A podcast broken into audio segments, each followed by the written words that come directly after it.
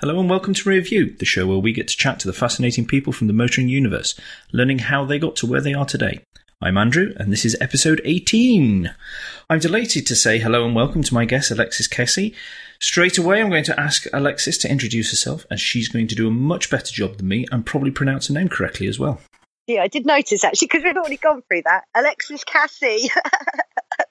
it's absolutely fine though. Like I said, I answered to everything, so it's fine. Um, I'm so sorry. well, I'm Alexis. Um, I'm a partner with my well partner at Prestige Diesels and Sports, who I'm sure some of you have probably seen on Twitter. But basically, we're a car dealership based in Portsmouth, and um, we specialise in Mercedes, BMWs, uh, mostly German cars. So nearly new German cars. Okay, it's award winning, is it not? It is award winning. I'm glad you said it, not me.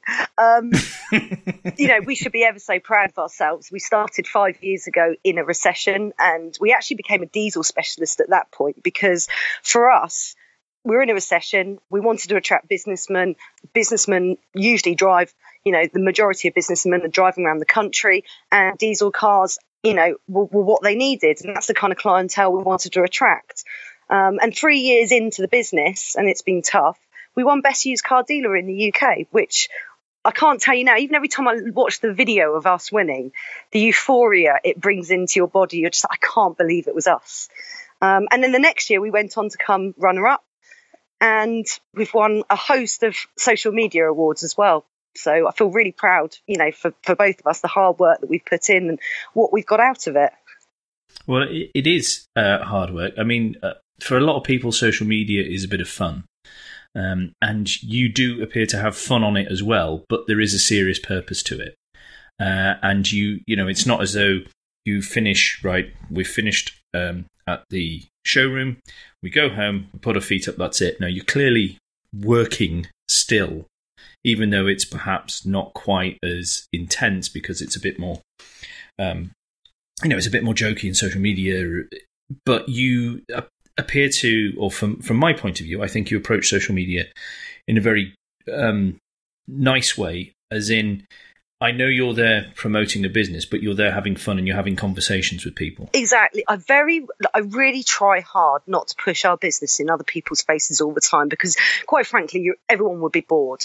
So the way it works for me is I put out um, posts that I like. You know, one thing about social media is if you aren't passionate about something, it can come across. So you have to put out what you're passionate about. Um, so I put out posts that I'm passionate about.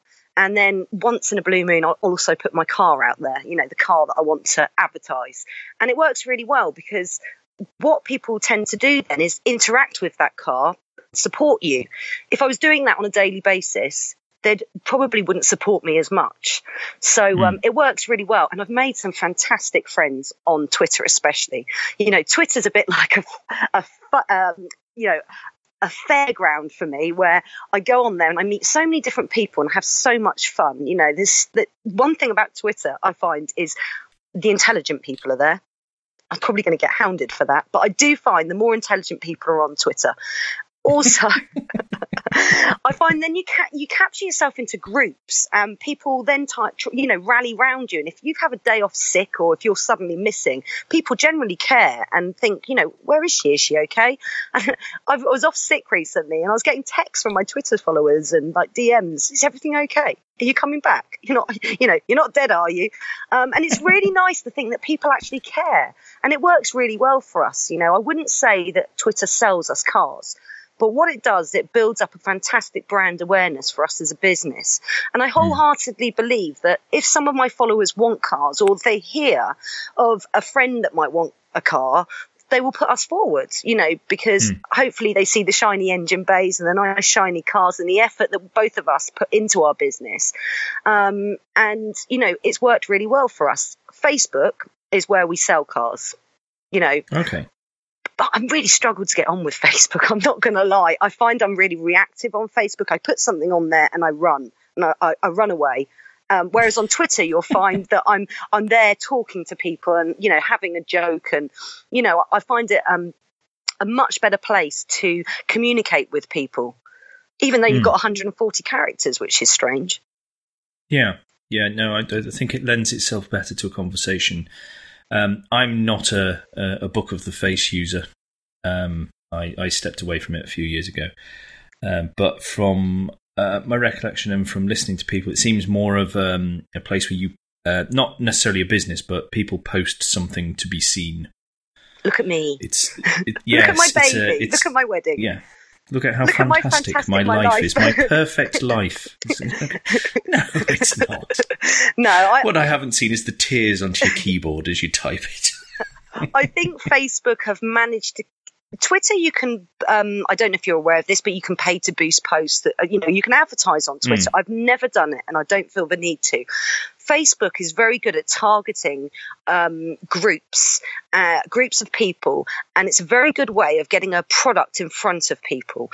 And it's been very cle- Facebook have done this very well because they've managed to get even a small business like me spending a couple of hundred pounds a month. You know, you add that up over every business, you know, they've won Yeah. But Yeah. it's still the caliber of people that I feel bad saying this, but the caliber of people I find that we attract on Facebook are a totally different caliber of person on Twitter. You know, I'll give an example. Today I advertised a 21 grand car and a guy's offered me 18 grand. And then I've said no kindly and he's just hounding me about it. And I'm thinking, you know, if we had margins of three grand in cars, you know, of that value, it'd be brilliant. You know, I'd be really happy. Yes, but all, all used dealers are dodgy, aren't they? Obviously, you know this is this is the perception. Exactly. They're, they're all dodgy. They're all lining the pockets, and the car's actually only worth about ten grand. Well, no, the reality is quite different.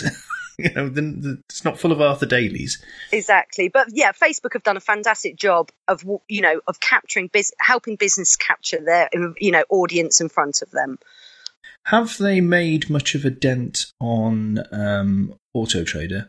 Do you think, or are are they an up and coming competition to Auto Trader? Because that's the big daddy, isn't it? You know, that's the big daddy in, in the UK. If you if you want to sell a car online, you've you've pretty much got to be on Auto Trader, haven't you? Exactly. What I would say about Facebook is I think actually out of all the companies out there, because you've got CarGurus now who are spending a hell of a lot of money on promoting themselves um, on the internet. And bizarrely, CarGurus, I don't know if you knew this, are bigger than Auto Trader in America. They've overtaken Auto Trader. Oh right. So it's worth having a look at their site. But what I'll tell you about CarGurus is it's cheap to advertise, but they put a price on a car. And they also tell you how long a car's been in stock. And for a dealer like myself, you know, that's a hard pill to swallow because at the end of the day, especially for somebody like us who buys cars with a lot of spec, you know, whether it's six grand, seven grand, eight grand's worth of spec, we then hmm. spend a lot of money making them as perfect as possible, you know, no scuffed alloys, you know, we two stage polish our cars. So all of that comes at a price. And I'm not saying that our cars are much more expensive than everyone else, but it, they aren't the cheapest. You know, we're kind of like in the middle ground. Um, but CarGurus sadly penalise you for that because what they do is they capture the market and take an average across the board. So they don't account for spec etc etc um, or i don't think they do at the moment. So CarGurus could be a big contender to, against auto trader. But i think you're right. I think if you can if you can work Facebook and work it right, it could be the next big thing for car dealers. But it's a really hard it's it's hard to understand. A Facebook I find really clunky. I'm like looking around, going, I don't know how to do this. You know, it, it shouldn't be Mm. that hard to work out. Um, and but, but once you've conquered it, there's a car dealer up north, Jim Reed, who really has conquered it. He actually spent eighteen hundred pounds in one year, and it, his return on the cars he sold from advertising of eighteen hundred pounds was one hundred and twenty thousand. It was something ridiculous. He's That- conquered you know, it I'm, I'm no mathematician, but that seems quite good. he's conquered it, but also he's in a microclimate and he's got a great following. And I think that Facebook is very hard to build up a following because you can't follow somebody and they follow you back. You have to wait for them to follow you. Whereas Twitter, you know, if I follow somebody five times out of 10, they'll follow me back. Brilliant. Yeah. So I can actually, um, you know, start that process. With Facebook, you have to sit there, wait, and watch. Please follow me. Please follow me. Um, and in, you know, in five years, I'm only up to 7,000 following likes. So, you know, it's been tough, but I do think if, if you know what you're doing and you really conquer it, some dealers have dropped Auto Trader for it. We haven't. Oh, okay, right, okay. Um, well, I, I'm, I suppose. I mean, the thing is with all with all these. I mean, with any business, um, you can't divide your attention across too many uh, avenues. Otherwise, you're going to get distracted and not do a good job in any of them. So you've you've really got to pick the ones that you're. Um, I I think I, I would presume it has to be a combination of ones that give you the best return with ones you're comfortable with using and uh, are happy with. You know, it, I presume that that's how you have to well, it work is. it out. I, I've left off 30, 14 year old Saturday boy doing Instagram for us because I was like, I'm doing Google, Facebook, Twitter, work. You know, it's too much. And sometimes hmm. I feel overloaded with it all. And so I left him doing our Instagram. And last week he sold a car from it. And I'm like, what? Where did that come from? Never did we expect to sell a car from Instagram, which makes you rethink what you're doing. Wait a minute, should I be focusing more on Instagram now? You know, I didn't believe that Instagram was going to be an avenue. f- You know, I thought it was great to get your brand out there, but I didn't think it would be an avenue for people to buy cars. Yeah, and it must be careful not to get. Um, it m- must be hard. I mean, sorry, to not get distracted and go. Well, this thing's worked once here. If I put more effort into it, will more come? And it must be difficult to work out um, and evaluate the um, the usefulness of a channel for you. it, I think it is. I mean, you can look at all the analytics in the world, but at the end of the day, um, it's about having the right car at the right time and putting it in front of the right person. The same with Facebook, Twitter, and Instagram. And maybe we got lucky. I've heard of other dealers selling from Instagram, and they all say that Instagram's the next big thing. So, you know, maybe we should focus more on Instagram. But at the moment, you know, for me, Twitter is my home. And, you know, I feel that I've made so many fantastic relationships on Twitter. Um, you know, I've got to meet you. Um, Mhm. so I- just, for me, it makes me more, I'm more comfortable on Twitter. You know, that's my baby. Okay, excellent. Right, what I would like to do is I would like to go back uh, in the mists of time um, and see uh, because uh, you clearly like cars, um, which is one of the reasons you're on here. Um, so I'd, li- I'd like to go back and understand uh, when you first got interested in cars, and um, was that helped along by anybody? Well, it's not what you'd expect. I hated cars because um, my stepfather and my mother got together when I was four years old. And my stepfather, at age 21, bought his first Rolls Royce. Um, Self made, uh, came from nothing, got himself into the property market, and bought his first Rolls Royce. So my stepfather and mother got together. And at that point, I was put into boarding school because my father was in the Navy and um, the Navy in those days used to pay for boarding schools. So I think my mum was enjoying her life. I'm not going to lie, and she put me into boarding school at four and a half. And every weekend that I came home, I was dragged to class shows. Every Ah, weekend, okay. So I never, and I and I hold this okay. I say this to my mum a lot. We never, I never got taken to a park. I never played with toys. I was an adult from a very young age because of the life that they led. So every weekend was a classic car show. Every weekend was a car meet. Every weekend was a jumble sale. You know, if it was one thing, it was another. And I used to work, walk around these cars, and also at the same time, every week he'd buy a different car because he used to buy them and sell them and make a bit of money, and he's very good at that. So he'd turn up at school with, um, I don't know, a Rolls Royce. But not a nice one. For me, it was hideous. You know, it was a black and white one. It was from Darling Buds of May. Honestly, all the cars I didn't like. So he'd turn up from school. I was highly embarrassed. There's my stepfather in his Rolls Royce.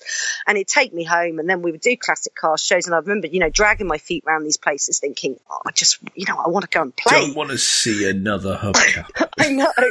and all the cars that he liked were things like so my stepfather's really into Lagondas and uh, Rolls Royce, Bentley, um, Some big wafty things. big wafty things. And they were, I just look at them thinking, God, it's just embarrassing and ugly and I don't like it and I don't want to be here.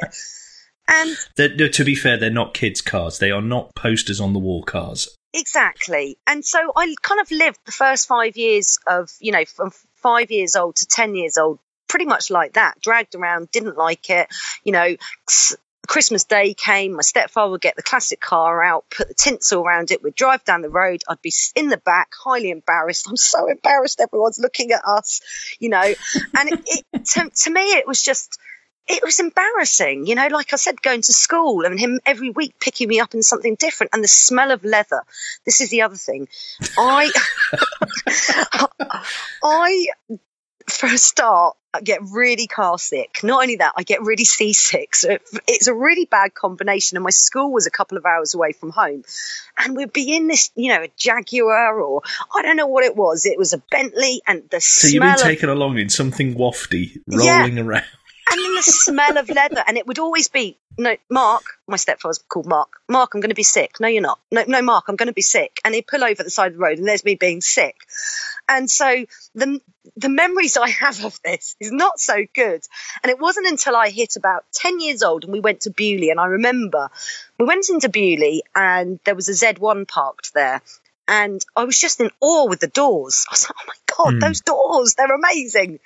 Um, so I fell in love with the doors on a Z1, but very quickly, within half an hour of seeing the Z1, I remember it so clearly. I saw my first 356, and that was it. I was a Porsche lover for life, and it got me that car. And I couldn't understand why the cars I liked were so different to the cars my stepfather kept on bringing home. I was like, but I like curves. Why can't we have one of these? Um, and that's where kind of the classic cars for me started because I realised that yes, I like cars, but I just don't like what he likes. Um, and so that's how it kind of came about. In when you're in school, did uh, your interest in cars manifest itself in any lessons or anything like that? Did, did the choices you made going through school um, was the idea to have a career in the motoring industry at all? No, my career choice was purely governed by Inspector Morse. I'm not going to lie. it didn't really turn out the way I wanted to. So, if you'd asked me at six years old what I wanted to be in life, I wanted to be a pathologist. And that was from Mhm. Inspector Morse. Um, and I, I guess I was quite a pretentious child. A, I knew the back of nearly every Jaguar because also we had a lot of Jaguars. So I'd like be driving down the road going, that's this and this. And then if you'd asked me what I wanted to do when I was older, I would turn around and say I want to be a pathologist, which, you know, at, you know, six, seven years old is is probably not what you'd expect from a child. Um, that kind of died out as I got a bit older and I realised I'd have to actually cut up dead bodies and see blood. It looked great on the TV and I loved the idea of it, but in reality, it wasn't going to work after I did a few stints in a hospital um, as a as a care worker. And I was like, no, this is just not going to work for me. So the pathologist thing was dropped pretty fast, and um, and then I actually, for my actual career, decided that I was going to study law. Um, So I actually did start a law degree in Southampton. And I sadly only did it for a couple of months because um, my father was taken very ill, and my father was in the navy, and I had very little time as a child with my father as he was a submariner. So um, my father was taken quite ill in hospital and died within a couple of weeks of being in hospital. And I, at this point in my life, I was only 19, and for me, it was a very it was a very hard life lesson. Um, I'd never really experienced death. I probably was a very sheltered child, you know, being in boarding school and probably having quite a nice, um, privileged upbringing. And the world just came crashing down. And sadly, for me, I couldn't carry on studying law. It, actually, I couldn't really do a lot for a couple of years. I really took it quite badly. Um, Mm. And I think it was more the fact that he was there one minute and gone the next. Um, and my father hated cars, okay? My father came home with a white Capri. And he was a wonderful man, but he used to wear white socks, Jesus creepers. I sometimes saw him in pink shorts with a red t-shirt. He was he was a very odd man. and um, he, he also studied law after he left the navy, and probably that incentivized me slightly. And I remember he was living in Wolverhampton, and he said, "Well, one weekend, do you want to come up and stay?" So he came down. He drove down to Portsmouth, and he drove me back. Now he hated driving, so we did the whole drive in a Capri to Wolverhampton from Portsmouth. So I don't know three four hours um, at 50 miles an hour in the slow lane. Right. Okay. And it was not a nice experience because he hated driving so much, and you could tell even as as a child that wasn't driving, I'm thinking I'm really not enjoying this with him in the car. You know, I think some points he dropped down to 40 miles an hour on the motorway, which was you know was quite bad. So um, anyway, law degree stopped, and I had a couple of years of kind of respite, thinking, what am I going to do with myself? My life has been turned upside down, and I actually went. I don't think anybody knows this, but I've done 10 years in IT before I did this job. All right. So I actually was um, print management. Uh, I did print management for people like Samsung. Um, so I was in their corporate sales team and a f- quite a few other companies. And I spent 10 years on the road as a salesperson. Okay. So if you need anything to know about printers, yes, quite. come to Yeah, me. just don't. this is how you hit them with a stick. Um, no. That's how I feel about mine. yes. I know. And you know, it was such an unexciting job, but it taught me a lot, a lot of life lessons. You know, I was doing 30,000 miles a year. I was working in a high pressured environment, corporate sales. And I'm not going to lie, after 10 years, it broke me. You know, I remember um, driving home and I had like a three hour drive still, eight o'clock at night. I'm just over exhausted. I've been beaten black and blue by my manager. And I just remember phoning my mum up, just saying, I was literally like a nervous wreck going, I can't take any more. I just, I, I just want to get home, mum. I've got three hours.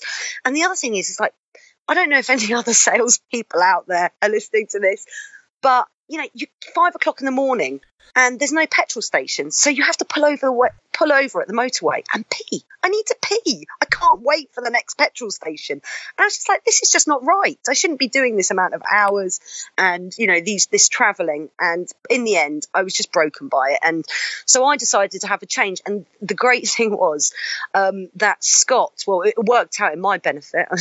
um, Scott was in a partnership, my partner, and they were selling the property where they were had their car sales business. And so unfortunately his partnership had to end and they sold the property and obviously their business ended.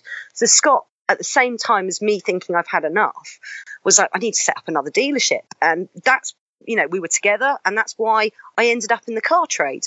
And obviously I'd had a great grounding in life for the car trade because my stepfather had just a mass of classic cars and you know he doesn't just have classic cars you know it would be the the new Jaguar or the new Aston. So I'd learned a lot about cars and I'd realized that I had a passion for certain cars. Um, so it worked out in my favor really. I thought so then, actually. Can I just say, I thought it was going to be easier, but I now work seven days a week and it's even harder. Who said it was going to be easier? Honestly, I think I don't going to have to blame somebody. Yeah, but it's um, the, the drive isn't quite three hours at the end of the day. No, it isn't, and it's it's for us, and that's the bit I like. Yeah, you know, when we set That- our that business up, makes a difference because I, I, you know, this is this is um, something I do on the side. Um, I I do have a day job with the business I run, and uh, I, I tell you the the the difference it makes when you realise it's you and only you, or maybe one or two other people that can move the thing forward or do the thing does not focus you.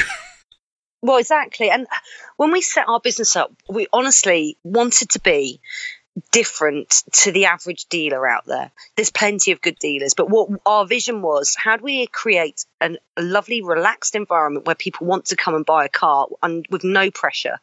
And so we were allowed, well, we, we were able to tailor our business to what we thought consumers would want. My partner, Scott, is not a car dealer by trade. He's a jeweler. So it's, you know, that's where I think the eye for detail comes. He's got an amazing eye for detail and things have to be perfect for him. So it's a really good combination because I've got the sales background. Actually, I just like to talk. I think that's all, you know, I just like to talk to people. And, um, and so you're saying you talk them into submission? Is that, is that I do think I probably talk them to death. They think, just let, I'm just going to say yes, let me get out of here. Um, and it is there's, there's an ongoing joke because we call it the prestige five hour sale because I've no word of a lie. If you come and buy a car from us, you don't leave for five hours. We have coffee, we have biscuits, we sit there, we talk about everything but the car usually. I think it's because we're like, oh my god, we haven't spoken to a normal person for a while. You know, it's just me and What's Scott. it like out there? I know. We've just got the dog to talk to. So it's really nice when somebody comes in. But they do come in for a long time. And we make great friends out of these customers. So you you um I would presume by now you get repeat people coming back. So last week we had um, so I think we're five or six years into the business now. Um, last week we had uh, one customer come back and buy their fourth car. Um, we've got a couple of families on four or five cars. Right. Well, that's that's got to be testament then to that you're doing something right, and that you're doing it um, you're doing it in the right way, and and the way that you hoped it would go is what is happening. Because people people uh, as consumers are very happy to vote with their feet. Exactly. So if if they come back to you, particularly in the in the motor industry, where I mean, we, I, I joked about it earlier, but the perception is the general perception, thanks to media and TV and stuff like that, that um, if you go and buy a second-hand car, you're there to be ripped off. Well, and that's not how it is by the vast majority of people. It's not, and dealers are being forced especially recently, to become better because of the way that the internet has driven, um, uh, uh, you know, the, the, market that we're in now. And I'm really proud to say, you know, Auto Trader have reviews, and the review is done between Auto Trader and the consumer. We have no part to play in these reviews. Um, they're basically Auto Trader contacts the customer and they ask for a review, so it's a very much an independent review. And if you look at our reviews, I'm really proud to say we're on 100 five star reviews. Nothing. So no more, no less. Well, that I mean that's excellent to um, to hear, and again is another indicator that you're doing it right. But what happens to somebody to a, a company say they get a, a review they th- uh, think is unfair? Is there any way to um, respond to that? I I think there's two sides to that. There is a way to respond, and the way to respond is to write a response pack because that's all you're going to get. You can't take it down there is the, is there the facility for the dealer to then answer that direct review yes. on the website. All right, so there it's is. not a case of it's um, had a dreadful time, blah blah blah blah, and then you could say, "But, but hang on, you wanted us to drop twenty grand off the price of this car, which we can't do." You know, you know, to explain, you know, if they are, if it was an unfair one, that is, you know, sometimes they are not unfair. So, um, if anybody wants to go and look, we had a one star review actually on Google. Um, I'm quite happy. I think you can just read from it that the person's not the nicest. Um, there's two sides because what happened with him was he bought a seventeen hundred pound car from us. We put a fifteen month warranty on it because we're nice people. We serviced it, we MOT'd it. It was a high end Hyundai coupe, and um, anyway, within uh, I just explained actually it was not only seventeen hundred pounds. I think it was about seventeen years old as well. So um, went through an MOT with no advisories, and he was very happy when he picked it up. Uh, about three months down the line, he had a problem with his alarm, so we booked it in with a, um, a, mechanic, and the mechanic fixed it, and it was done under the warranty. He wasn't out of pocket. And then a few months down the line, um, a sensor of twenty five pounds, I can't remember where it was, went, and um, to cut a long story short, that was fixed under warranty. And then he had another problem and he phoned my partner up. And I don't know at what point do you think it's reasonable to expect a dealer to be liable, but this is six months down the line. Um, but we were still had a warranty and we still would have helped him. But he phoned up and said, I've got a problem with the car. And Scott said, Look, could you speak to the mechanic and book it in? And he said, No, I've had enough. And we're like, mm, Well, it, without knowing what's wrong with it, um, you know, we, we need you to book it in. And actually, in every time occasion that he'd spoken to us, he was really aggressive. And I'm not going to lie, he reduced me to tears quite a few times. He was quite nasty. And the final occasion, he actually turned around and said to us that um, if we didn't t- give him the money back for the car, he would write a rotten review about us. And he knew how much we prided ourselves on, you know, our business. And by that point, my partner turned around and he said, go and do it because we would have fixed the hmm. car again, but he wasn't willing to take it to a mechanic and he wanted his full money back six months down the line. It's seventeen hundred pound car. I'm sure the liability of us as a dealer is way, you know, it's gone. Um, and he basically threatened us, and Scott said, "Just go and leave the review. It's fine." Um, and he left us a really rotten review, and he didn't spell anything right. And he actually said that Scott told him to f off, which was a total lie funny enough, every time a customer sees that review, they always say to me, I saw your one star review, didn't believe a word of it because it was written so poorly. And yeah. he actually said at the beginning, I bought a seventeen hundred pound car, and they've been really helpful, and they've tried to help me. And then he's just gone off on one. So I I believe with bad reviews that you should never allow it to get to that stage. And before that happened to us, I never understood how you get bad reviews because surely you mediate and you make sure that a customer walks away happy because we've had problems with cars, but trust me, we make sure that a customer walks away happy. You have to draw a line at some point, at some point, and that was the line mm. we had to draw. That is why we will never sell a cheap car now because we can't deal with for us both of us we're too sensitive. We can't deal with people like that. And when people are spending a very small amount of money they seem to have higher expectations. It's very strange but that's how it seems to work. So um, hence why we yeah, do they are more it's the the the, uh, the lower the price um, the more demanding i think is uh is definitely a thing um, no, I mean that's that's that sounds uh, like a perfectly uh, reasonable and the correct way to deal with it. I mean, at some point you just you have to say, well, this is our business. These are our without being too huggy and touchy feely, but these are our values. And now we are going, you know, the way you are acting is taking us outside these values. We're not prepared to do that. So, you know, if you feel you have to do what you said you're going to do, then you can leave your review. It, you know? And I have to say, the relief I felt because when he phoned up, every time he phoned up, he was so aggressive.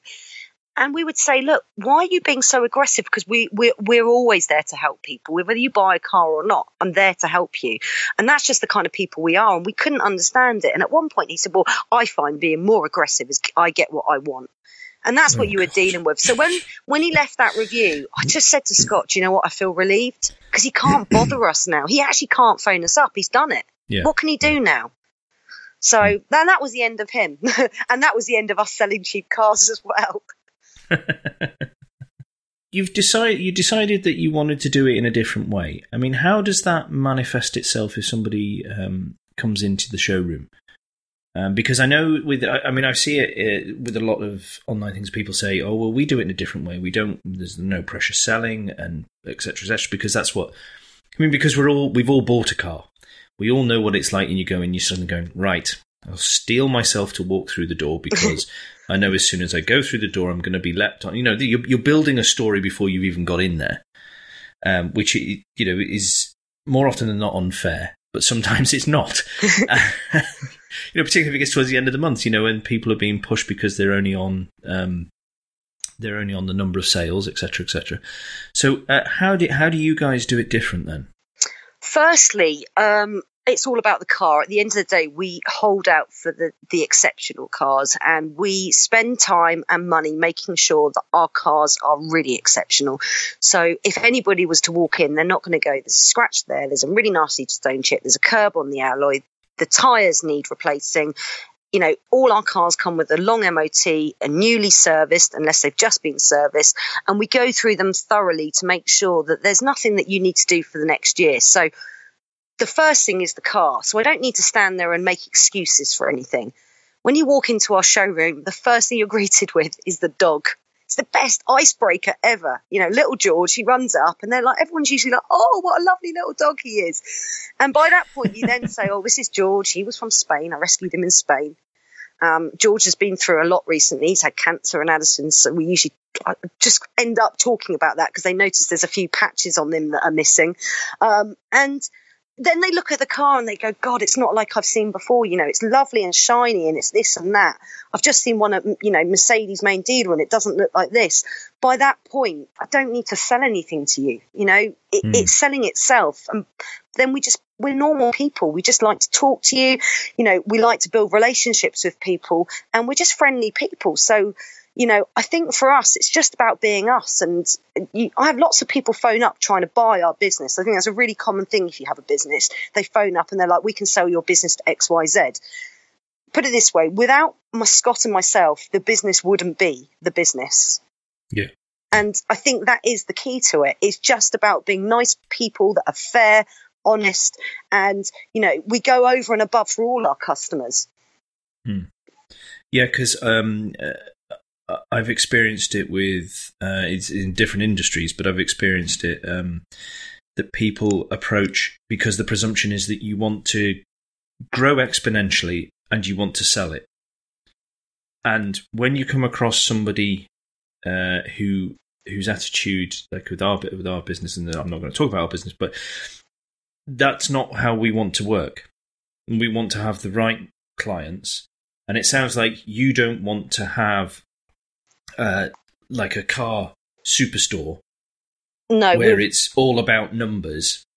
Therefore, you f- you don't get the chance, or it's harder to concentrate on the details or be able to do the details um, because you're you're um, going for quantity rather than quality at that point. Um, and you have to dilute you two then because there's more people need to be involved, uh, which again brings the brand down. No matter how good the people are, it's not you two, and it's not your vision. you're These exactly right. Are, these are people who are coming on to help you with your vision, but it's not your vision. and I can tell and- you, we're never going to grow. Okay, That's No, how- we- we are not interesting gonna because yeah, no, I, and that that's I think that's what I'm I'm I'm labouring to get to the point of is that many people can't grasp that that there are people who just go no I'm I'm happy that I am doing what I do but I am going to do it better than anybody else We'll never be And rich from it. th- that's where I get this. Yeah, that's where I get the satisfaction. Is I'm doing it better than anybody else, or in a unique way that nobody else does, and that's the satisfaction. Not the fact that you know we have 500 employees and we shift 25,000 cars in a month. Uh, you know, that's not the interest. The interest is is is having um, really happy customers who come back again. exactly. And that, well, that's what I'm getting from you anyway. So That is it. And funny enough, we were actually approached. I don't know if it was last year. It was just after we won Best Used Car Dealer, and people started seeing the concept of our business and how we worked. And we were approached by a oh, what do you call them? Like a, a large company that wants to fund you. Mm, uh, a mental block. angel investor, like an investor. um, and they hmm. wanted they they thought that the idea of that we had and the way we did business would work really well on a supermarket level because there was very few good supermarkets. And we had a thought about it for about two minutes and we were like no. Because it really is about us and how we want to conduct our business. And trust me if we have a customer in this has happened twice if we have a customer in that we don't get along with we don't sell you a car and we will Hmm. kick you out if you're rude to us and i remember sitting in the office with you don't have to sell to anyone. no, exactly. And that's our choice. I was sitting in an office um, with a policeman and an estate agent selling a car. And Scott's out in the showroom, and a guy's come in that's written off his car, and he's with his friend on crutches. And it's always really bad when somebody comes in with their friend because what you find is the friend always wants to be the big I am. Pick holes in everything. And I can't remember what happened straight off, but it was something like he smelt the car and it had just come out of valeting. We'd just finished valeting and he said, Oh, it smells like a I can't remember something like you know it smells like a chemical room in here. And Scott was explaining that it literally just come out of valeting. We had explained that to the customer. It just finished. We just finished vaxing it, etc., etc. And as the the test drive went on, and you know a few more things, he just got ruder and ruder. And the customer actually said, "Well, can you explain to me about the warranty?" So Scott started explaining about the warranty, and the friend piped up and turned around and said, "I don't think we need to know all this, mate." And I'm sitting in the office and I see Scott and he gets all the paperwork together and he just says, See you, get out, get out now. And the customers look around and I'm nearly under the desk going, Oh my God, I'm so embarrassed. And the estate It's a agent. confrontation. It's Yeah. a confrontation. The estate agent lady that I was with actually said, No, he is right. I heard that conversation. That guy was bloody rude, and I suffer it when I'm, you know, selling houses. So I didn't feel so bad, but it does go to show, you know, if you're going to be rude to us, however much you need and want that car, you're not buying it. We don't, Hmm. we're not desperate for sales. You know, we could have done Yeah. with it, but we don't need rude customers because if anything goes wrong in the future, we're happy to help and we'll fix it. Cars are cars. But once you've kind of shown that side to you, you, un- you as a dealer, you think, do you know what? I think you're going to be a problem, and I just don't want another a- as a problem. human being, you just go, well, how much am I going to put myself out? I mean, I, I know you wouldn't do this because it's not part of your business, but you sort of, uh, as an as an as a natural reaction as a human being, going, well, why am I putting myself out for you? Exactly. If if all you're doing is giving me grief, and we haven't even got to discussing cost or anything, you know, interesting, and you're you're you're just giving lip, what's there's no point in carrying on. So. So no, again, it's a well. It, that seems the right way, um, but maybe I, am it's because I'm old and I'm very grumpy that I see. I go, well, that's the right way to do it. It so. works for us, and all we want is somebody to come in. Usually, if they're walking in to see a car, they know what they want. All we want is them to appreciate how nice our car is. That's all we ask for. Mm. You hmm. know, whether you buy or not. I had a guy today who said I do spreadsheets. I've got a spreadsheet going, and I don't know what car I want. And I, he's driven our three two eight BMW, and then he drove the A two fifty. And as soon as he said he did spreadsheets, not at any point did I ask him if he wanted to buy the car because I knew that that man who loved driving the 328 by the way he was like a kid in a sweet shop he was jumping up and down the seat when he floored it on the a3 i knew that letting him walk away was the best thing because he'd go back to his spreadsheet. He had a great experience, and I would put money on it. He's going to phone us up and buy that car. Well, you you have to tweet me when he does. I will. I'm actually said to him, I really don't want to sell you this car now because I really enjoy being a passenger. I was like, just get me behind the wheel. I want to drive this car. um, I want to move slightly though to um, something else that you've done um, the last uh, it's at least the last couple of years. But um, charity drive. Oh, bangers for Ben. Mm. Two of them. Could you expl- could you explain to the uh, to the listeners what Bangers for Ben is, and then um, Give us a little rundown on how it's gone for you personally. Oh, well, the Bangers for Ben was created by Car Dealer magazine and the Ben Motoring charity. So, Ben is a foundation for people in the car trade who, for example, I don't know, get cancer or have trouble in their life, they're there to support them. So it's a fantastic charity. And Car Dealer magazine thought up a concept of, well, actually, I think, you know, there's lots of these concepts out there, but this is their concept. Um, buy a car under £750 and we're going to take you on a trip, usually around Europe, um, for three days. And you're just going to drive, drive, drive and in your old banger that you've also um, dressed up in some way. So fancy dress for cars. You will then also, in turn, have to also dress up with your car. Um, and basically, it's a trip around Europe for three days in your old banger. First year was great. I had a really great time. Bought Mitsubishi FTO for five hundred pounds. Uh, we had the whole thing resprayed in golf colours, and it was fantastic. Where did we go the first year? Ah, Oh, four Grand Prix tracks in four days or was it three? Actually, three Grand Prix tracks because we didn't go to one of them because it was shut. Um, so we did Nurburgring, Silverstone, um, Spa. Um, okay.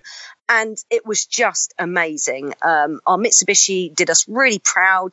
It was 200 brake horsepower. If anybody doesn't know, they're 200 brake horsepower, 500 pound car, and it's a V6. I mean, what more could you want? and it's and it's Japanese, so technically you're buying into a car that hopefully won't go wrong. So we had a fantastic first year. I loved it thoroughly, and our car at the end fetched the most at auction. It fetched two and a half grand. Um, the second year, I loved the FTO so much, and I couldn't find something else for 500 quid because I don't want to spend 750 quid. Because, by the way, you give the car away at the end, you're also in it for the 500 quid entrance fee and all the money that you need to spend, all the sweets you need to eat on the way, and you know, all those things. So I keep it under 500 pounds. So the second year, I did it with, um, if anybody doesn't know, Believe Becca on Twitter at Believe Becca. Um, Becca is the head of video and editorial at Car Dealer magazine, and we were girls team. And we were looking for cars, and I, I couldn't find anything that really matched the FTO. You know, where else are you going to get a 500 pound car with a V6 and 200 brake horsepower? So we went for another FTO again. And this year, well, just gone, we did a Batmobile with this one. And I was regressing into my youth where I put lights underneath. So every time we braked, it lit up and it flashed at night. And when you opened the doors, we had Batman projectors shining so down. was this a, a little bit um, Fast and Furious does Tokyo or something? Oh, yeah. that film was. Massively. I was being 17. I was doing what I didn't do in my youth. I even had the, I don't know if anybody saw this, but I even had the dash flocked Oh. As I had it black flocked with Batman symbols. The story of the dash, because I think... yes, you've you've told me a little bit of this. Please mm. share with the class how well that went. Nobody's ever going to buy a car from me again after this. um, the story of the dash. So I I, I saw a flock dash on the Evo um, with a Mitsubishi specialist next door, and I was like, "Oh my god, I need some flocking!" So I phoned up Mr. Flock, and I'm like, "Mr. Flock, I'm doing this for charity, and please can you flock my dash?" So Mr. Flock flocked my dash, but um, I had to take the dash out first, and I, at this point, I'm I'm, I'm not going to lie, I I didn't really know how to use a ratchet, let alone a screwdriver. I'm not really a hands-on girl. I'm just not. More I'm, of the point and shout at people to do the work. Mm, kind of, yes. But I'm also Management. not afraid. I'm not afraid of doing these things. So I decided to take the dash out. Do you know what? It was bloody easy taking the dash out. Everyone, if you want to take your dash out, take it out. It's so easy. And then I put it back together. Is it? Is it really easy though? It's really easy. Okay. It's putting it but what about the other way? It's putting it back. it's putting it back. So, to cut a long story short, the dash had to go in and out four times oh no. over about three weeks. So, the first time, uh, I can't remember what didn't work. Something didn't work. The second time, a few things didn't work. Oh, then we had no speedo, so I took the dash out, and then we had no rev counter. Um, then I had a few other So, things. so I'm getting I'm, I'm getting a little bit of a theme here that perhaps your next career is not going to be electrical engineering. No, certainly not, because the last time poor Becca at this point is being roped into a making a Batmobile that I was it was quite excessive what I'd done to it, and then b being there quite a few nights till ten o'clock dash in and out um, because every time uh, you started the car, the uh, braking brakes were on, um, and something else was on, and it, it just wasn't right. And to cut a long story short, um, it transpires that in an FTO they put all of the cables that you need for every model. And I just managed to find two that fit together perfectly. But what they were creating was a circuit. And but I had to learn all of this about earths and circuits. And so I was creating my own little circuit, which in return was making the braking lights being on all the time and da da da da da. Um, finally, I think about the fourth time, we managed to get it in, we get it sorted, but I look over and I think, why have I got a whole mug of screws and bolts left over? what am I going to do? It was literally a mug full. And Oh, I just said, I just, I just said to the Mitsubishi, luckily I had the Mitsubishi specialist next door that knew FTOs inside out. Um, and he just said, look, you know what? It's going to rattle. That's, that's what's going to happen. It's going to rattle. So we get our FTO ready, very proud of our flock dash and our lighting up car. And Becca and I have a great time driving to Italy. So, so the second time we were driving Italy and back, it was the Ferrari factory. Um, Okay. And there was obviously a Ferrari theme, but we didn't stick with that. We, I- in a Batman. we were, we wanted to be Batman and Robin. So, you know, we did what we wanted to do. Um, so we get to um, Italy and it was great up till then. We're loving our car, really proud of ourselves. You know, two girls, we've done it. And we driving out the next morning and Becca's going, the car's not feeling right. And so we pull over at the side of the road and we realise that we've either got a puncture or we, we're not too sure. It's the, the tyre's flat. But we're not too sure what's caused it. So the AA come and rescue us and they have a look and they're not too sure either. So we phone a lovely gentleman in Italy. Actually, I lie. Somebody else who spoke Italian phoned a lovely gentleman in Italy uh, and said, look, it really randomly, can you help these two lovely girls? oh, that sounds lovely, but um, they're going to be dressed as Batman and Robin. And Don't worry, no, it's no, normal. It's we weren't- totally normal. Yep, we weren't weren't actually dressed as Batman and Robin that day. We, we was dressed as the Joker and the Riddler, full mask, green hair, everything. So we go into this lovely garage, and it transpires that we have got a buckled wheel, and in essence, the air's just come out of the, the rim of the tire. So he's there bashing our alloy, and I'm thinking, please don't crack, don't crack the alloy.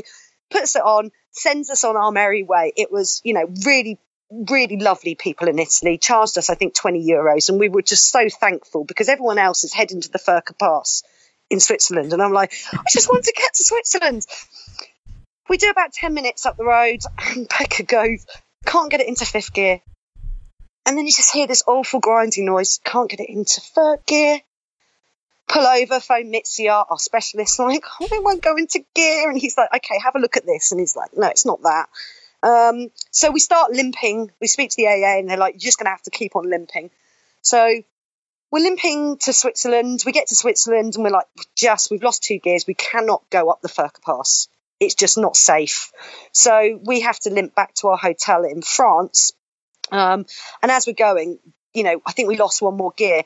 As we're about five minutes away from the hotel, suddenly we just hear. So we pulled over in the car That, that's park. normal, isn't it? That's Well, that's fine. I think it's kind of fine. We pulled over in the car park, and how it sounded to me was that a piece of trim had been caught onto the wheel. So I'm like, well, Becca, turn the steering wheel. Let's have a look. And then we start the car up, and as soon as you start it up, it's going. So the AA come out. By this point, I'm not going to lie, I'm in tears. Because the AA are uh, um, accompanying, aren't they? well, the AA actually come with us, so they they yeah, they that's it. They're part of the whole thing. They very kindly take their. They don't get paid for it. A group of them come out with us, and they kind of follow us all because at, on 750 pound bangers, yeah, as you can imagine, doing three, you know, two and a half thousand miles, you do need somebody there. Um, yes. and they do do do a lot of repairs in the evenings for people.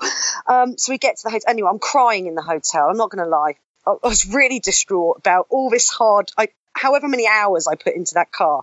So they've driven Do around. you the- know how many times I've taken that dashboard out? I know, the- it can't end this way. the dashboard's coming home with me if nothing else is. Um, and It's he drove, luggage. he drove around the car park and he's like, "It's your gearbox is." And I was like, "Well, well, what are we going to do?" And he's like, "You have to take it home because if it stays here, it's getting scrapped." I'm like, "No way, Batmobile's not getting scrapped." So Becca and I get in the car the next day, and it was a bit of a somber moment. I'm not going to. It was. We were both very sad driving along. We had fourth gear, second gear, I think, at this point, and first. Then we lost second, and then first sounded awful, but we had fourth gear. So That's all you need. You'll be fine. we did a thousand miles in fourth gear.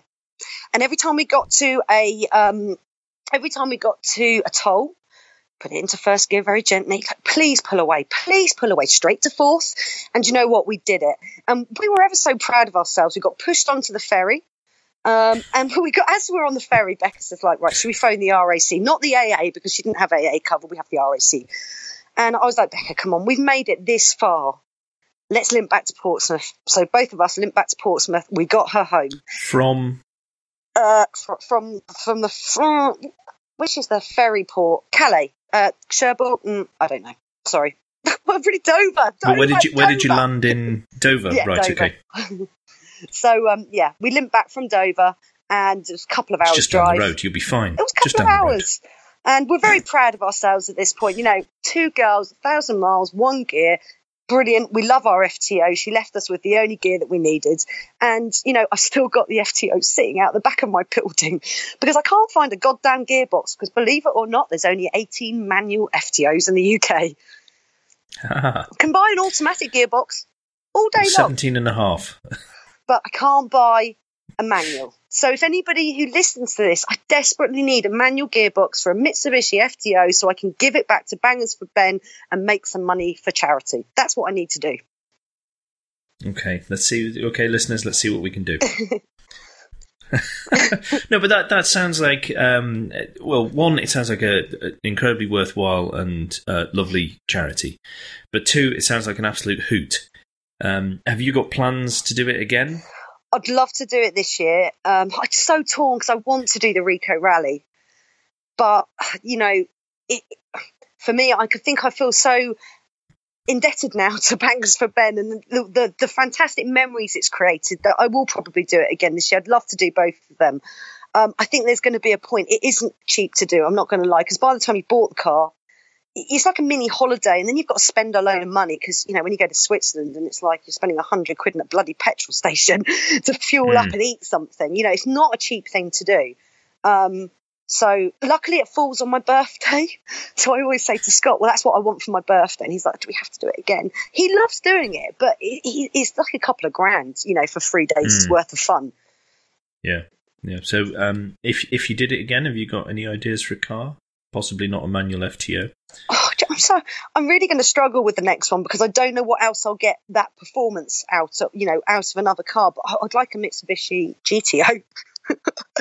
I don't think I'm going to get one Okay. for 500 quid. Well, I saw one uh, for sale um, for eight hundred quid. Oh, where? uh, it was uh, not quite classics tweeted it. Oh, I'll have to look out for that. No, I'd love to do it again, and I'd love to do it with Becca. Um, I like doing it with Scott as well, but it's nice having a break. And I love, I like, you know, I like the camaraderie. Come on, I can never say that word. Yes, camaraderie of the girls, and you know, just you know, having to do things you wouldn't normally do, get your hands dirty, and create something. Yes, break a dashboard, things like that. Oh yeah. I mean, sorry, uh, take out and reinstall. Sorry, I not shouldn't break. have said that break. about the dash actually, because if anybody's going to buy it now, they're going to think, "Oh my god, what am I buying?" But I have all the bolts. So if anybody wants the bolts, I've got the bolts with the car. They come just- free They come it. free. They're just not in the right place. Get, get free mug with. So yes, Excellent. so, um, going back to uh, prestige diesels and sports, um, what are your uh, that you can share with us? What are your plans for the future then? How do you see things developing? I, do you know what? I don't see them developing at all. And that's what I like. I like us. I think we're going to stay exactly as we are. The only thing that might happen, and we're starting to step into a few performance cars, um, but we've always been very wary of selling performance cars because unless you know exactly, you know, exact a lot about that car, like an M3, you want to know everything and anything because if you have a problem it could be a huge problem and it could be a very costly problem. So we've kind of stuck to what we know at the moment but we've we've just stepped in we've just bought a c63 and a couple of other nice bits. So if the, anything's going to change it might be that we have a couple of performance cars in our showroom. Other than that we're going to stay how we are. Um, like i said to you earlier we're not going to grow. We're just going to carry on being us and um, last year, we changed our name from Prestige Diesels Portsmouth to Prestige Diesel and Sports because obviously the connotation of diesel at the moment um, is not the greatest. Um, but slowly, we'll probably have to. Not that it's your fault, but no, it's it not isn't our good. fault at all. And James Baggett, actually from Car Dealer Magazine, wrote a really good article in Car Dealer Magazine today. And I, I really feel very strongly about this.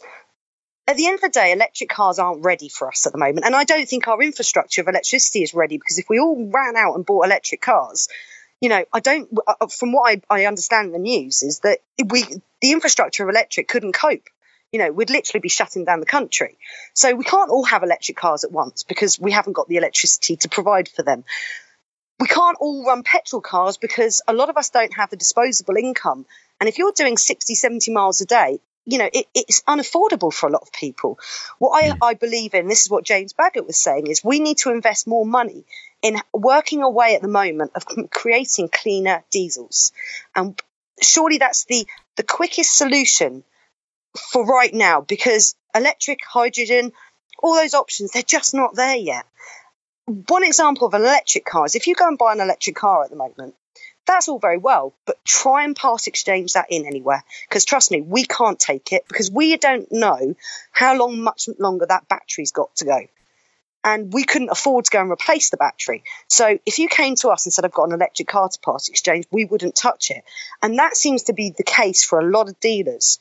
So it's hmm. great buying them, but giving them back is, is going to be a problem. It's a sticking point at the moment. So I do believe that we need to invest a bit more time and energy into working out how the small percentage of the market that actually need a diesel car who are doing those journeys, let's try and work out how to make them cleaner and greener. I think the improvements in petrol engines uh, takes a little bit of that pressure off. It does, but it's still not there yet. They're still 'cause not quite up to the no. same. But I think for more average people, but I, I, I agree with you that I think there is a there is a an, uh, there is a small portion who need something that will hypermile, basically. You get for 70, them, 80 but- miles out of, out of a BM, uh, MPG out of an M1 series now. You Yeah, get about yeah. 50 out of a hybrid. Hmm. You know, but also if you came into our showroom now and said to me, I am driving to and from work and it's three miles up and down, you know, three miles to work and three miles back and I want that diesel one series there, I would say to you, you can't buy it. A, it's no good for us as a dealer because you're going to clog that car up and you're going to come back with problems. And B, it's no good for you as a consumer. So we're actually very savvy and we're very aware that what people think they want is actually not what suits them. And we'll be the first to say, petrol is the way forward for you. If you came to me and said, I'm doing 20,000 miles a year, I would agree you need a diesel car. Right. What I'd like to uh, move on to now are the quickfire questions.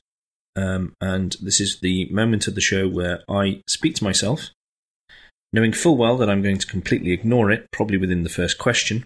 But I shall ask you the questions. You will give your answer, Yeah. and then I will move on to the next question. Okay. That's the idea. We're 18 shows in. yeah. Never happened yet. You never know, though. Let's just try and make it a first. Because I do you remember when I first met you? I said, I don't know if you want me on the show because I'm just going to talk at you. And I don't think you got a word in edgeways that night. No, I, I, I said hello and goodbye. I Good think that was about it. So I'm going to really try and set a precedent here. Okie doke. So, uh, what currently excites you about the motoring world? What currently excites me? do you know it's the one question I forgot to look at and think, give you an answer. What currently excites me? Um, it, it excites me and it worries me. Change. It's just the change. You know, we've got electric coming through. We've got hydrogen. I guess I'm excited by the future, but I'm also very fearful of the future. Why? Why? Why are you fearful? I'm so fearful of electric. Somebody needs to give me a Tesla to drive because at the moment I'm just like electric. No, I don't want one. I don't like it. Please just give me a petrol or a diesel engine. Okay.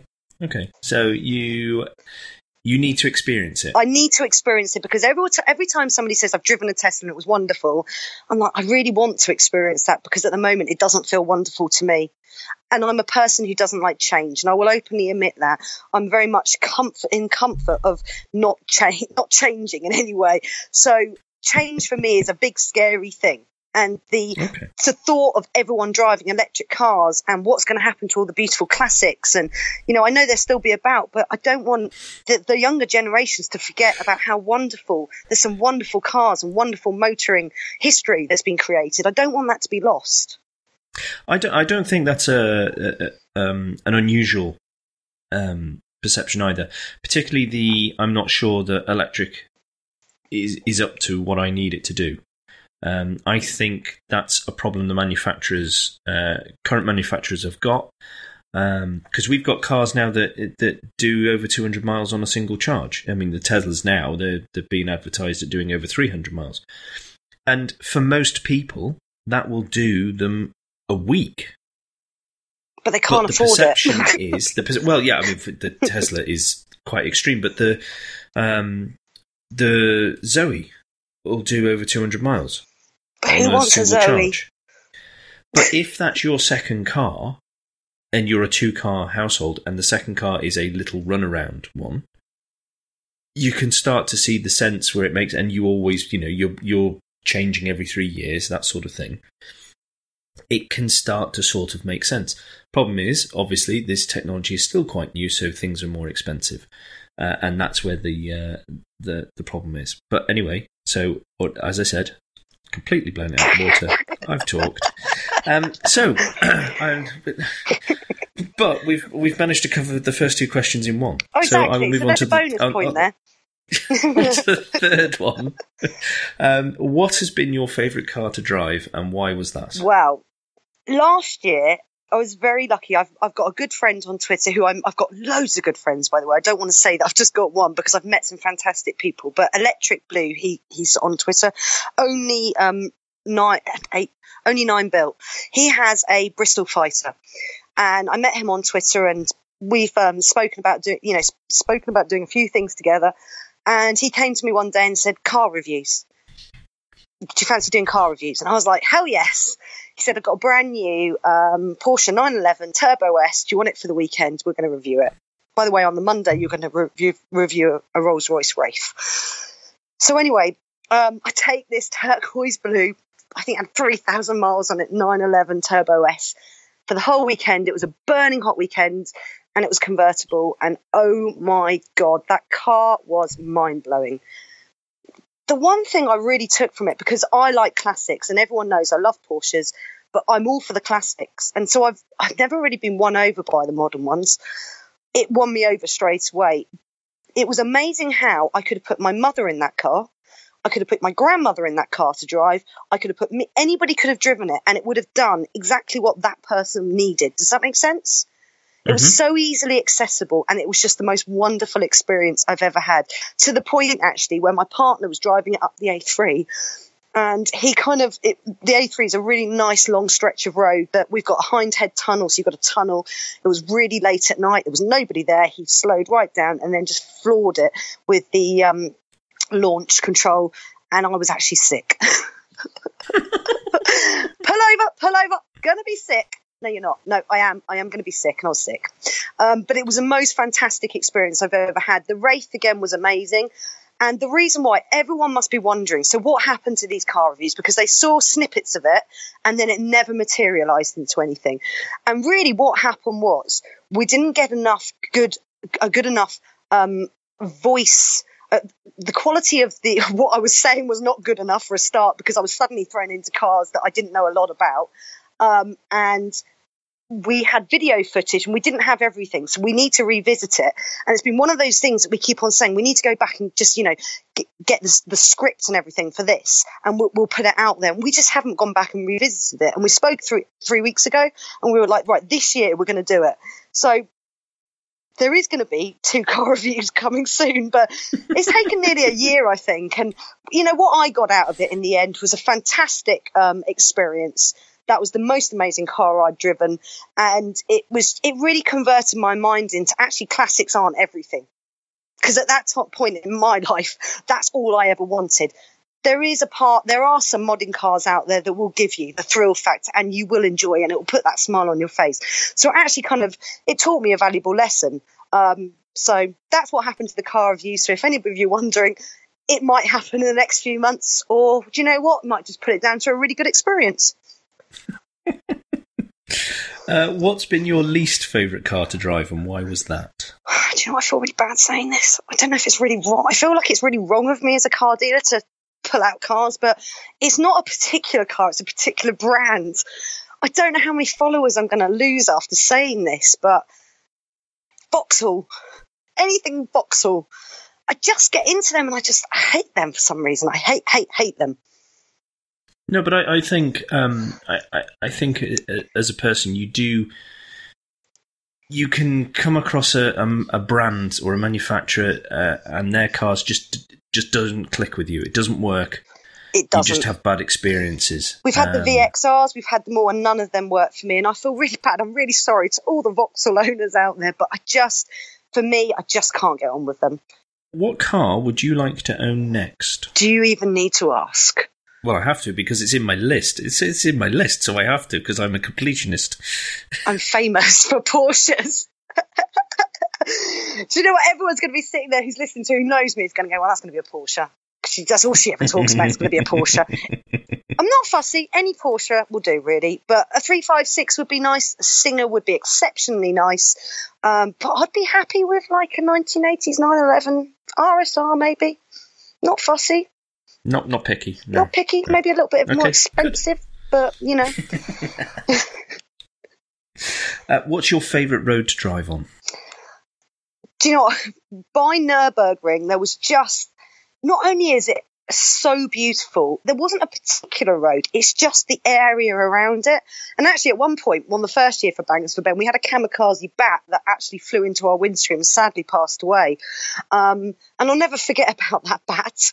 Um, but the roads, and that was right by Nurburgring, but the roads around there were beautiful. And sadly, because I didn't do the Furka Pass and my partner did, he said that was amazing. But for me, it was around Nurburgring.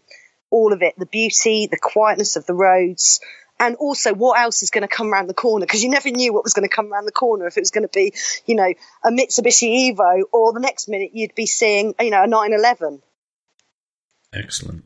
Yeah that's that sounds like a fun road. I think you're the second person to have mentioned that. Oh really? That road. Yeah i can't remember who it was. I've got a feeling that it was autobahn who mentioned it. Oh he's got good taste. Uh, what is the most pointless optional extra you've had the misfortune to experience Right. Now, this is a question that I have been dwelling on since you sent me the questions. And I'm still no further forward with the answer. But I'll give you a couple of things that other people are like, no, no, that works. I don't know if anybody's seen on a Mercedes a little button that at the back where you put the he- where the headrests are, you press this button and they just flop down. And it's been there for years. I mean, I can still think Mm. of them on 12 year old. Now I get that. You need to reverse, you want the headrest down, I get it. But I never use that bloody button. Now I said this to my partner and he was like, no, no, I use it all the time. So I was like, okay, well that's that gone then. And tonight we were talking about it again. I was like, come on, what is the most pointless optional extra? And I think to answer your question is there's very few because they wouldn't be there in the first place. And I've heard a few others people, but I, they've all got their purpose. The one I find frustrating at the moment is Mercedes and their coffee cup system. If you haven't been to Mercedes recently in the last three years, um, I think it's about two, three years, um, they've got a coffee cup. So when you've been driving for so many hours, a coffee cup pulls up and says, you know, you need to take a, bre- a rest. Well, I'm really sorry. If you've got to the point where you're tired, you're not going to be looking at a coffee cup on your dash to tell you to take a rest. You're going to be pulling over anyway. So I, I kind of don't get it. I mean, I get the fact that they want to look like they're, you know, promoting safety, but in reality, who really pays attention to that coffee cup? And if somebody does, please tell me. Okay, not had that one before. I like that. um, after chatting with you, who do you think I should talk to next?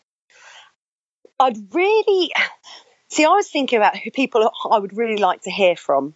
Um, so I would say Dogknob. I feel really bad. I don't know his name on Twitter. Dogknob. You've Mhm. obviously seen him. A, a Yep. fascinating man. He probably can be a little bit controversial at times, but there's a lot. There's a lot of interest. Um, there's a lot of interesting things he comes out with, so I find them quite fascinating. And obviously, I'm going to have to say Leah Rebecca Sadler because that is a lady who has had a fantastic history with cars. She worked at Jaguar. She loves her yellow cars. She loves to pick on me as well, but she is a very, very interesting lady In a loving way. in a loving way. And I also, can I just touch on this before we go? Because I think I need to say something. If you don't know me on Twitter, there's an ongoing joke about brown cars and how much I hate them. And there's obviously people on Twitter that, and I do hate them. I'm not going to lie. I hate brown cars. I don't get it. I don't like brown cars. But there's obviously people on Twitter who have brown cars. And I feel exceptionally bad because the joke has got so big now that I have to hate every brown car because it's just unacceptable to like any of them. And it's, it- it's just become such a big thing that people send me brown cars and I feel so disgusted by them and I'm openly disgusted. And I always think there's going to be some poor person with a Porsche 911 that's brown out here and they're going to be thinking, you know, probably unfollowing me. So I do dislike brown. So brown. even a singer in brown.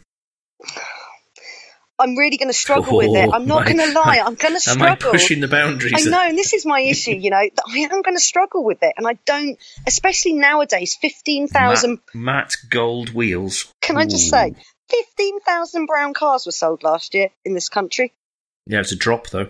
But It's a drop, and I'm very pleased because people are obviously It was a obviously massive drop. To, I think. I think you should. Um, you should uh, be proud of your efforts there to dissuade the world or this country from buying brown.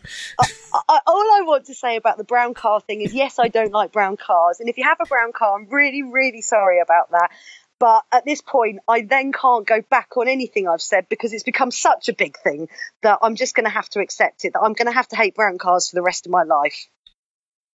So there's no. There's, there's never been a brown car gone across your forecourt. Never been. I've actually said to Scott, you seriously can't buy a brown car ever now because you know there's people that go onto our website and look to see if we've got any brown cars. And one time we had a brownie orange car, and they honestly pulled it off our website and stuck it on Twitter.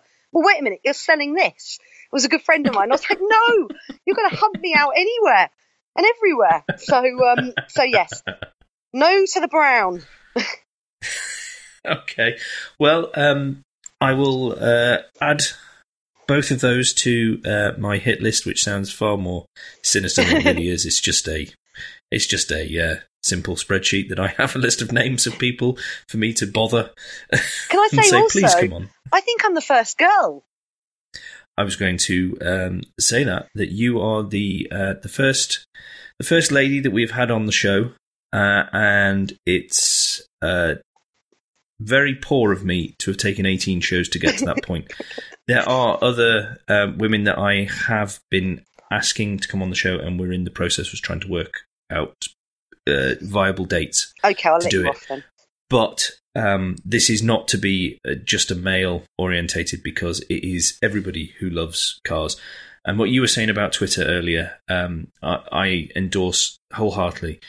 I love this corner of Twitter that's interested in cars and all the people that are there, and they generally are open and willing to chat to you, even if they don't agree with you on everything with your particular choices, maybe say brown cars or yellow cars. um, but they're willing to to chat to you about it and forgive these little. You know, it's one of the few few things at the moment in the world where people are able to have conversations. I totally as opposed to just shout at each other and say, "If you don't agree with me 100%, then you're wrong."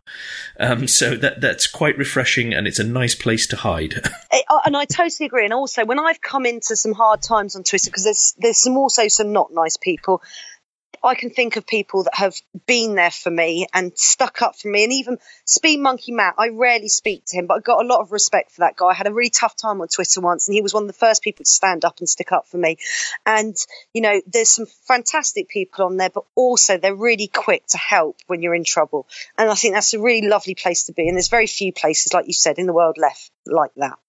Um, well, on that, uh, I would um, just like to ask the the last thing I want to ask you here is what are the best ways for people to uh, follow what you do, um, get in touch with you, and that sort of thing? What what would be best? Well, I would just say Twitter because you can go to our Instagram account, but it's not run by me. It's run by our 14, 14 year old Saturday boy. He's lovely, called Ben. You can speak to him. But if if you really want to he chat to me, cars too. that's what he does actually. He's done test drives and everything. He's a lovely young man. But if you really want to actually contact me, the one place that you can be for sure I'm going to be is Twitter. So Okay, at excellent. I'll also Diesels. put um, links to uh, your website as well. Um, and I'd just like to finish off by saying um, thank you so much for coming on. I've had a blast, and it's been and it's been great to hear uh, from um, a non-cliched uh, motor trader who who is in it um, for the right reasons and is incredibly passionate about what they do uh, and doing it right. So that that's been uh, wonderful to hear.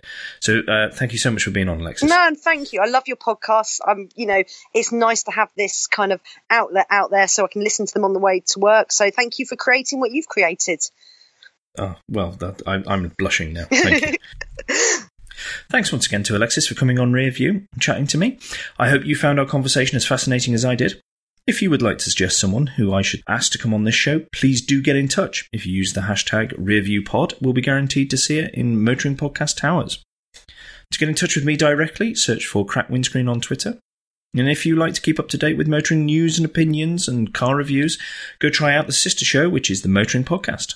I'd like to take this chance and opportunity once again to ask you to leave a rating and review, preferably on iTunes. It really makes a difference to the uh, show. Uh, it makes me feel as though I am doing something that you value, and it also helps others find this show. So until next time, that was Alexis Kessie. I've been Andrew Clues, and safe motoring.